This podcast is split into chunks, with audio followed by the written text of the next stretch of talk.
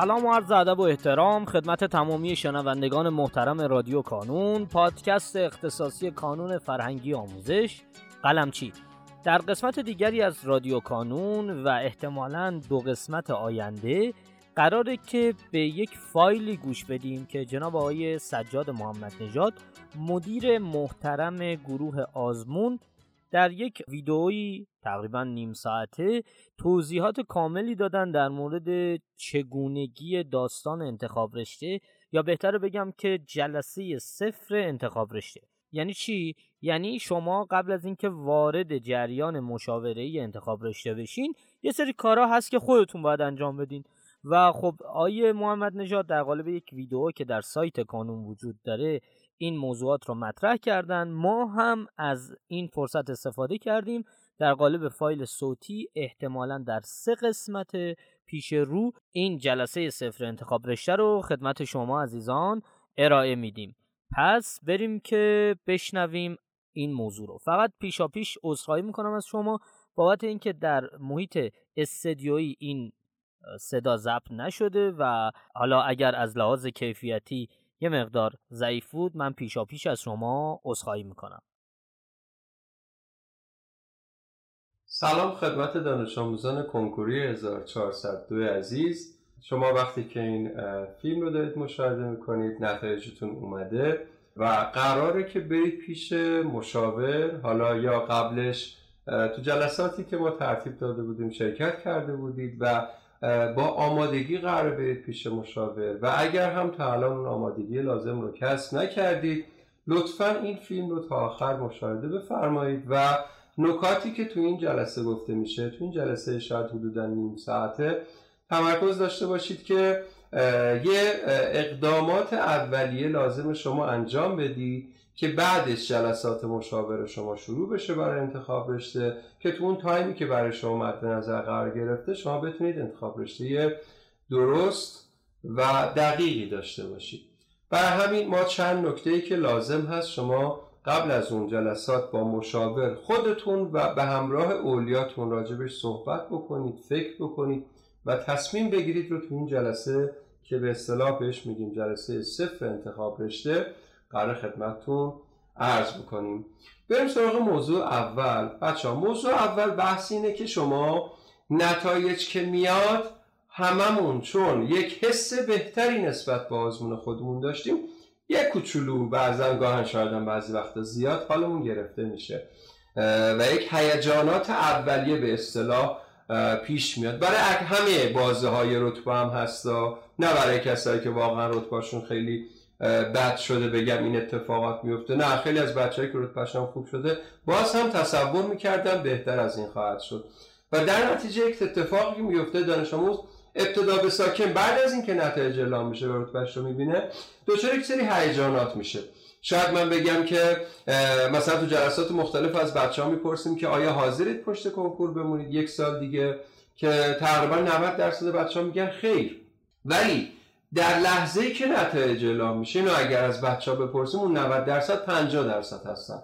خیلی هم میگن نه من قرار نبود رتبه این بشه نه من اینجوری انتخاب رشته نمی‌کنم. من حاضرم برنامه‌شم یک سال دیگه صبر کنم. که یه کوچولو که میگذره یه کم که سرد میشه نسبت به موضوع بهتر فکر می‌کنه و دقیق تر حرف می‌زنه حداقل. به انتخاب رشته خوب درستری هم بهتر بر اساس این خواهد داشت. به همین دلیل ما میگیم که هیجانات مربوط به نتیجه و رتبتون رو کنار بگذارید که بعدش بتونیم انتخاب رشته درستی داشته باشیم که در ادامه من میگم که کجاها این هیجانات ممکنه تأثیر مهمی بذاره. شاید بله شما رشتهایی که دوست داشت رو همچنان می‌نویسی. ولی یک جاهای این هیجانات باعث میشه که میگی نه من اینا رو نمی‌نویسم.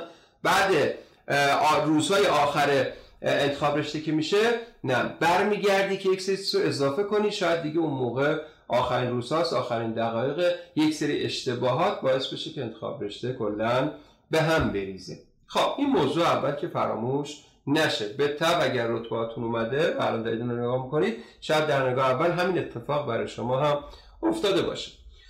موضوع دومی که ما خدمت شما میگیم که با آمادگی تو جلسه مشاور حاضر بشید اینه که یک سری تصمیم ها در اختیار مشاور نیست.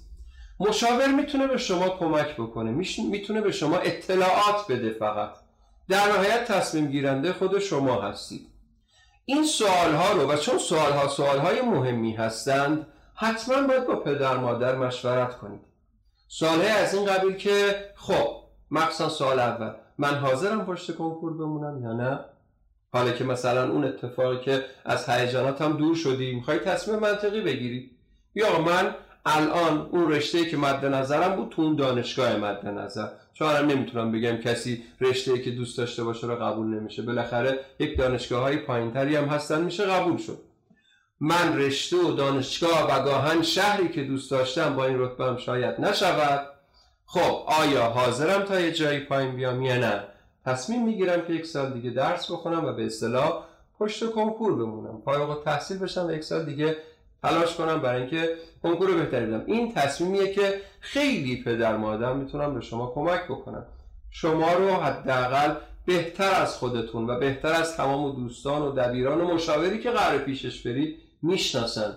می‌دونن که شما آیا یک سال رو تحمل خواهی کرد؟ چون شاید در ابتدا با این مخصوصا تصمیه که اون هیجانات روش تاثیر گذاره. خیلی از بچههایی که من براشون انتخاب رشته کردم اتفاق افتاده. اولش میگم نه من پشت کنکور میمونم. یکم که میگذره یا مثلا ما میگیم که خب این رشته رو بزن قبولم شدی می‌تونی نری و پشت کنکور بمونی. میگم که نه پشت رفت اون رشته رو. میگه نه من تو این یک ماه فهمیدم که آدم پشت کنکور موندن نیستم پس یک تصمیم لحظه ای نیست. باید مشورت بشه. ما هم به شما اطلاعات میدیم راجع به پشت کنکور موندن یا نموندن. و این در نهایت تصمیمی که شما باید با پدر مادرت بگیری. تصمیم مهمی هم هست. نکته بعدی. من با توجه به چیزایی که تو ذهنم بود بر اساس این رشته الان می‌خوام شهرستان های دیگری رو هم بزنم. شاید برای من یک سری شهرها شهرهای دور افتاده میشه به نسبت محل سکونتی که الان دارم. تو این زمینه هم پدر مادر باید با شما همراهی کنن که بتونید تصمیم بهتری بگیرید.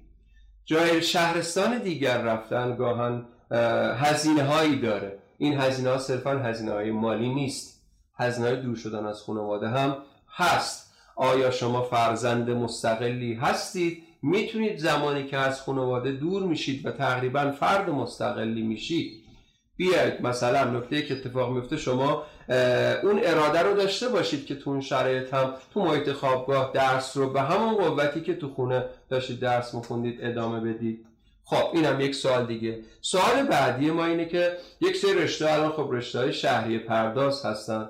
یعنی شما انتخاب می‌کنید رشته ای رو که تو یک دانشگاه مثلا خوب که باید هزینهش هم تقبل کنید مثل خب مثلا خود غیر انتفاعی و فرمون که هزینه‌ای دارن شبانه ها هزینه‌ای دارن. یک سری شهری پردازها یا پردیس ها هزینه های بالاتری دارند و ما حاضریم به خاطر اون رشته خیلی خوب یا دانشگاه خیلی خوب ترجیح میدیم که دوست داریم واردون بشیم. ولی آیا خانواده امکان پرداخت اون هزینه رو داره؟ نرم وارد این رشته بشم فردا تو موضوع شهریش به مشکل برمیخورم و مجبور شم بعد از یک سال درس خوندن خارج بشم و دوباره مثلا دو سال بعد سه سال بعد بخوام کنکور بدم و خب میزان عقب افتادی دیگه یک سال دو سال بیشتر میشه و کار من سختتر میشه برای کنکور دادن. و در نهایت یک سوال دیگر ما گاهن چون در ادامه خواهیم گفت که اصلی ترین موضوعی که شما توی انتخاب رشته ها دارید چه یه چه موضوعی هست؟ برای همین یه سوالم اینجا گذاشتیم. میگیم که دانش آموز تو مثلا از قبل یک سری رشته ها فکر کردی. رشته هایی که شاید اون مقبولیت عمومی رو ندارند خب؟ حالا مثلا توی رشته های تجربی شما مثلا نوای شناسی بینایی سنجی رو ترجیح می‌دید اصلا به رشته های پزشکی؟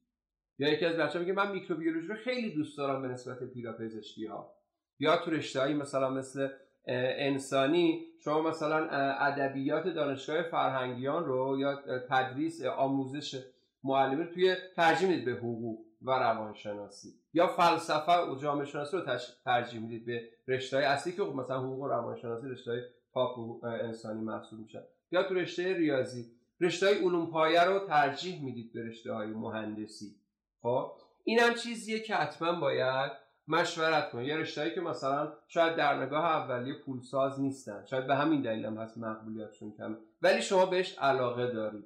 رو این موضوع هم چون ما اینو تو جلسات مختلف از بچه ها پرسیدیم صرفا تو این موضوعات معمولا بین بعضی وقتا بین خانواده و دانش آموز هماهنگی وجود نداره و شما در نهایت این هماهنگی رو باید ایجاد بکنید.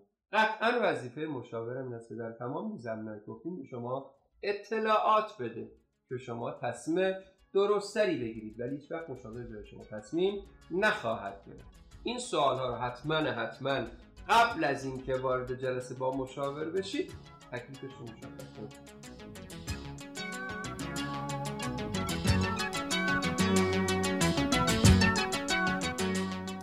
در پایان امیدوارم مسیری که آغاز کرده ایم بتونه نقشی هرچند کوچک در موفقیت دانش آموزان عزیزمون داشته باشه و همچنین تشکر می‌کنم از تمامی کسانی که ما رو در تولید هرچه بهتر این پادکست یاری می‌کنن. تا شماره بعدی رادیو کانون خدا نگهدارتون.